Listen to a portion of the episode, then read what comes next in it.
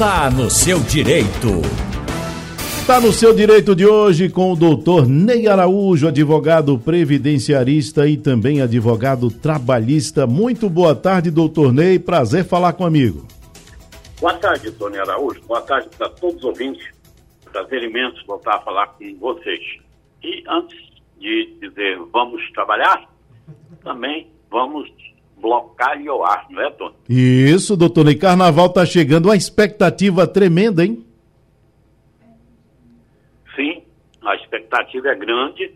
Muito, o pessoal está com muita sede, com muita saudade do, do carnaval e sei que nós vamos ter um grande carnaval. O Blocalhão, inclusive, já disponibilizou, as camisas, Tony. Sim. Quem quiser adquirir, tá, estão à venda aí nas bancas de revista Globo Guararapes, na Avenida Guararapes, e também aqui no quiosque 22, é, fronte ao edifício Acaiaca, também tem as camisas do Blocalhão à disposição. Maravilha, doutor Ney.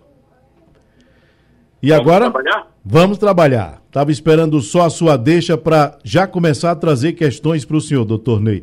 Tem um aqui que diz o seguinte: eu recebo o BPC Loas e havia contribuído por 11 anos.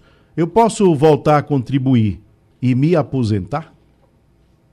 É uma boa alternativa, Tony. Eis que se a pessoa já tem 11 anos de contribuição, se for mulher, ela pode se aposentar com no mínimo 15 anos de contribuição aos 62 anos. Se for homem, ele pode também se aposentar com no mínimo 15 anos de contribuição aos 65 anos. Como faltam só quatro anos, ele pode contribuir é, como facultativo. Agora, muito cuidado, muito cuidado mesmo. Se contribuir, se não for como facultativo, você vai ter o seu benefício cancelado. Doutor Ney, por falar em aposentadoria, tem muitos amigos e amigas que agora estão acompanhando a nossa conversa e, a despeito de toda a mudança que aconteceu na legislação, está conseguindo se aposentar e também está com a oportunidade de continuar trabalhando. E aí muita gente tem a seguinte dúvida: o que é que acontece? Eu estou aposentado e continuo trabalhando, ou seja, eu continuo contribuindo. E esse tempo, para onde vai? Ele fica perdido, doutor Ney?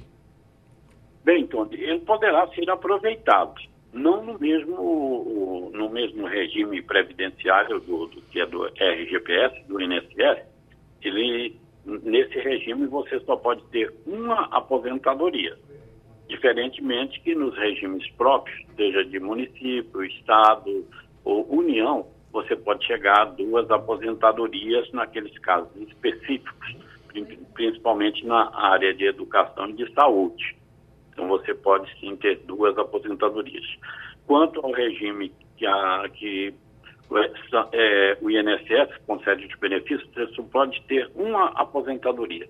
Mas você pode, no caso, pegar esse tempo trabalhado posterior à aposentadoria concedida pelo INSS e levar para um regime é, próprio, seja lá do, do- no município, seja lá no estado, ou seja lá na União. E no caso da iniciativa privada, como é que a gente faz, doutor Ney? Justamente isso. Os benefícios concedidos na iniciativa privada Sim. é do regime geral de previdência social que são concedidos pelo INSS. Ah, sim. Então, se você trabalhou período posterior à sua aposentadoria, você pode pegar esse período e levar lá para os regimes próprios do Estado, do município ou da União. Ah, entendi agora, consegui compreender. Desculpe aí, eu, eu passei batido nesse negócio. Bom, temos uma outra questão aqui que é o seguinte: o INSS está obrigado a conceder a revisão da vida toda, doutor Ney?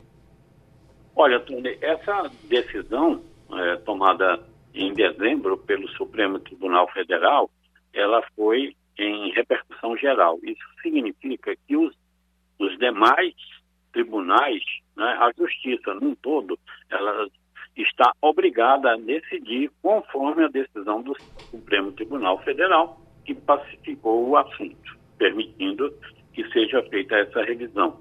Agora, o INSS não, ele está na esfera administrativa e, portanto, ele não tem obrigação de cumprir essa decisão do Supremo Tribunal Federal. É por isso que nós temos sempre chamado a atenção. A, a revisão da vida toda é feita na justiça. E primeiro tem que verificar se aquele benefício não foi concedido há mais de 10 anos e outro item imprescindível é fazer o cálculo para saber se a pessoa realmente vai ter acréscimo no seu benefício. Se tiver, poderá inclusive cobrar os cinco, anos, os cinco últimos anos de atrasados. Nós fizemos a convocação e os amigos atenderam mandando mensagem de áudio. O Roberto de Areias tem uma questão para o senhor, doutor Ney. Boa tarde, meu nome é Roberto, do bairro de Areias. Gostaria de saber do doutor Ney o seguinte: eu completo 65 anos no mês de julho e tenho 15 anos de tenho mais de 15 anos de contribuições. Gostaria de saber qual a data assim para me dar entrada na aposentadoria. Doutor Ney? Por toda cautela, um dia após, no dia seguinte a você completar os seus 75 anos, você dá entrada na sua aposentadoria. Lembrando a você que o cálculo deverá ser feito tomando as contribuições de julho de 94 até a data em que você solicitar sua aposentadoria.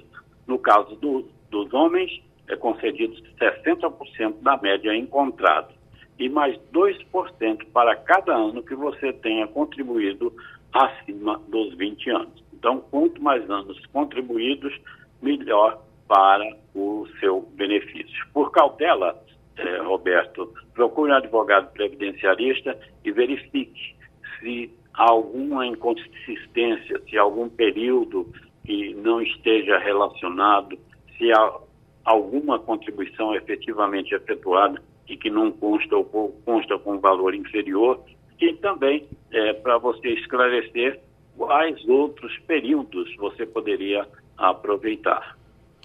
Vamos ouvir agora o que diz o Edson Albuquerque, doutor Ney. Doutor Ney, eu enviei um documento para o MSS de afastamento por seis meses. E desde o dia 23 do mês passado e até hoje não me deram resposta. Agora eu estou com um laudo médico de uma médica do SUS por tempo determinado que eu não consigo trabalhar, não aguento mais. É, aí eu quero saber se eu posso enviar esse, esse documento. Doutor Ney? Olha, é, essas é, exigências aí do INSS, essa anexação de documentos, ela é, é, requer detalhes muito grandes.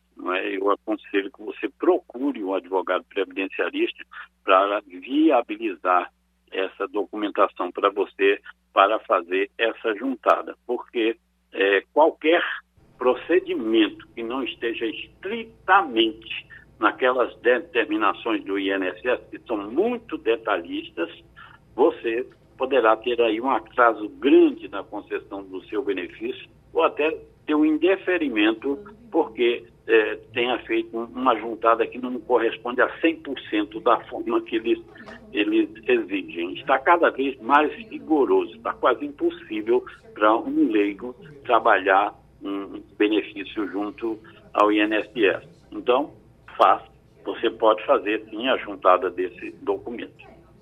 Doutor Ney, o salário maternidade, qual é o limite dele? Qual é o teto, vamos assim dizer, desse salário maternidade? Olha, o teto dos benefícios do INSS saltou agora, a partir de 1 de janeiro, para R$ 7.507,49. Entretanto, tem é, dois tipos de benefícios que podem superar esse teto. Um deles é aposentadoria por invalidez. Imagine que uma pessoa esteja aposentada por invalidez, ganhando 7 mil reais, e ele vai necessitar, ele vai ter direito àquele auxílio acompanhante, que paga mais 25%. 25% de 7 mil reais seria aí 1.750 reais. Então, ele passaria a ganhar 8.750 reais bem acima do teto de R$ 7.507,49. O salário maternidade, ele ainda tem a possibilidade de atingir um valor bem maior, porque o limite seria o ganho de um ministro do Supremo Tribunal Federal. Então, vai ser observado o salário de quem está solicitando o salário maternidade. Doutor Ney Araújo, muito obrigado pela sua participação aqui no programa. Foi um prazer, mais uma vez, estar com vocês. Uma ótima semana e até a próxima, se Deus quiser. Até a próxima.